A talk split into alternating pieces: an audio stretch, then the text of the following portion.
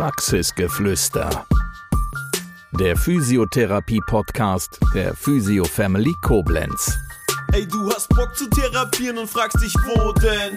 Komm zu Physio Family nach Koblenz. Mit unserer Gang ganz schnell nach oben.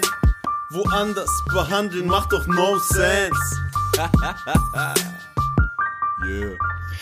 Heute geht es um das Thema Rheuma und Bewältigungsstrategien. Wir haben zwei Experten aus dem Team der Physio Family heute hier, die uns ein bisschen was über das Thema Rheuma und Umgang mit Rheuma beziehungsweise Möglichkeiten der Intervention näher bringen möchten. Das ist zum einen die Julia und der Erik. Hallo. Hi, freut mich. Lasst uns doch erstmal anfangen mit dem Thema Rheuma im Allgemeinen. Was können wir, was verstehen wir unter Rheuma? Äh, welche Formen gibt es da? Gib uns mal so einen kurzen Überblick vielleicht. Innerhalb vom Rheuma finden wir verschiedene Prozesse wieder. Wir haben einmal entzündliche Prozesse, die wahrscheinlich für die meisten ähm, schon eher bekannt sind. Es geht aber weiter auch in degenerative rheumatische Prozesse, wo zum Beispiel auch schon Arthrose oder auch chronische Sehenscheidenentzündungen mit dazugehören können. Stoffwechselstörungen und wir haben auch nicht entzündliche Erkrankungen. Also das ist ein ganz, ganz großes Formenblatt mit mehreren hundert verschiedenen Krankheitsbildern selbst. Wie können wir denn positiv Einfluss nehmen, um das Beschwerdebild eines Rheumapatienten zu lindern oder aufzuhalten? Welche Möglichkeiten gibt es dort allgemein? Ähm, da gibt's die verschiedensten Möglichkeiten tatsächlich. Wir müssen ja erstmal das Ganze oder das große Ganze betrachten. Jeder Mensch oder jeder Rheumapatient ist ja anders und jeder hat so seine eigenen Problematiken, sage ich jetzt mal. Und dementsprechend spielen natürlich auch verschiedene Prozesse mit rein, wie zum Beispiel die Ernährung, die Bewegung ganz klar, ähm, der Beruf, die Psyche ist auch ein ganz, ganz großer und wichtiger Faktor. Ja, und demnach wird dann die Therapie halt eben auf diese Person abgestimmt. Wenn es ja so verschiedene ähm, Ansatzpunkte gibt, dann ist es ja auch besonders wichtig, dann im Team zusammenzuarbeiten. Das heißt, die verschiedenen Berufsfelder sollten sich idealerweise austauschen. Auf jeden Fall. Deswegen sind wir als Physio Family auch so interdisziplinär vertreten. Wir haben innerhalb von unserem Team nicht nur Physiotherapeuten und Fitnesstrainer. Äh, wir arbeiten ja übergreifend mit unseren Osteopathen, Osteopathinnen zusammen. Wir haben einen hervorragenden Coach in unserem Team, der auch diese mentale Attitüde mit übernehmen kann und einen super erfahrenen äh, Ernährungsspezialisten, der schon lange im Team mit eingegliedert ist.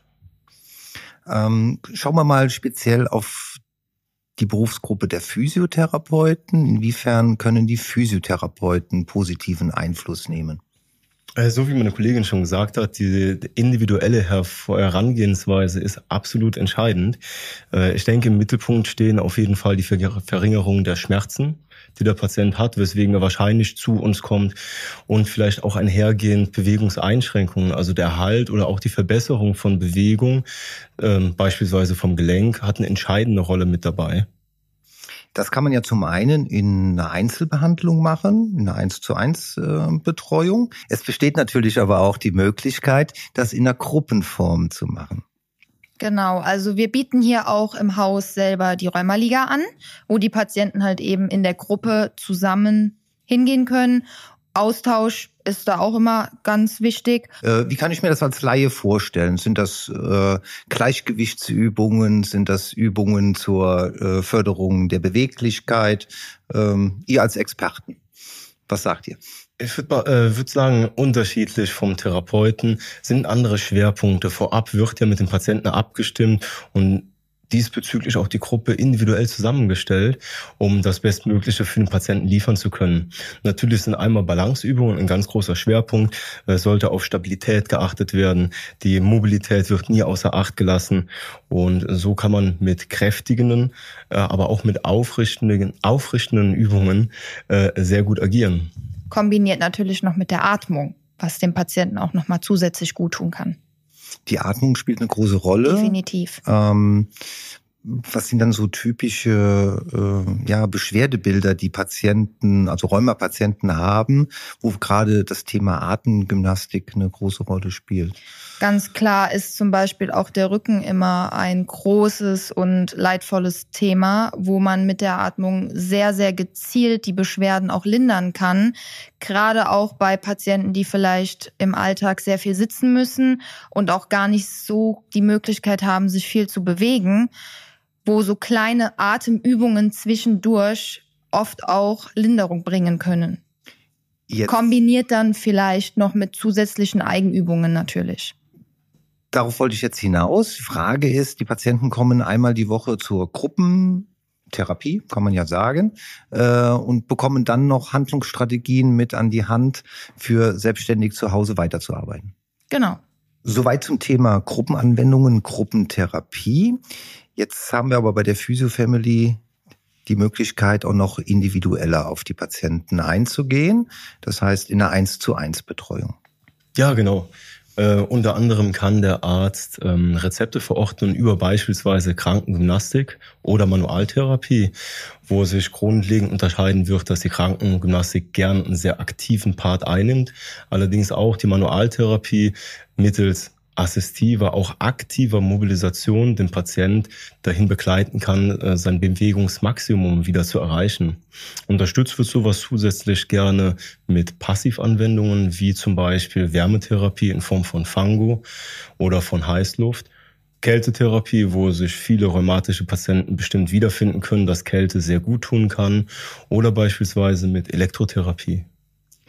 Ein weiterer Vorteil der 1 zu 1 Betreuung ist natürlich auch, dass man äh, die Ziele wieder individuell festlegen kann, beziehungsweise immer wieder neu anpassen kann.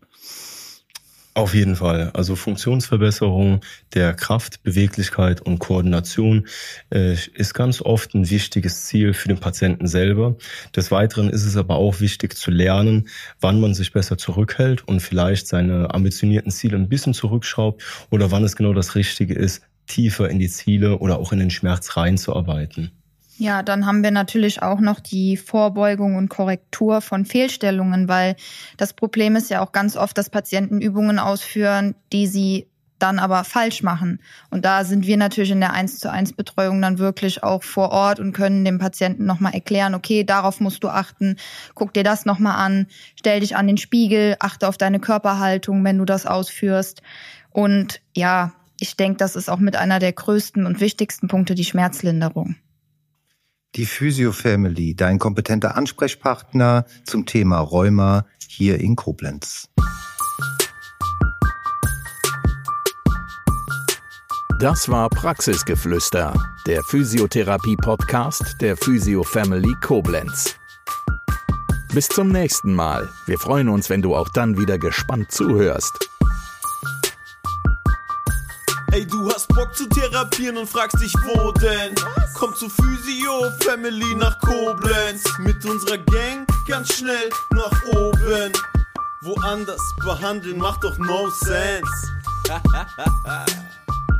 yeah.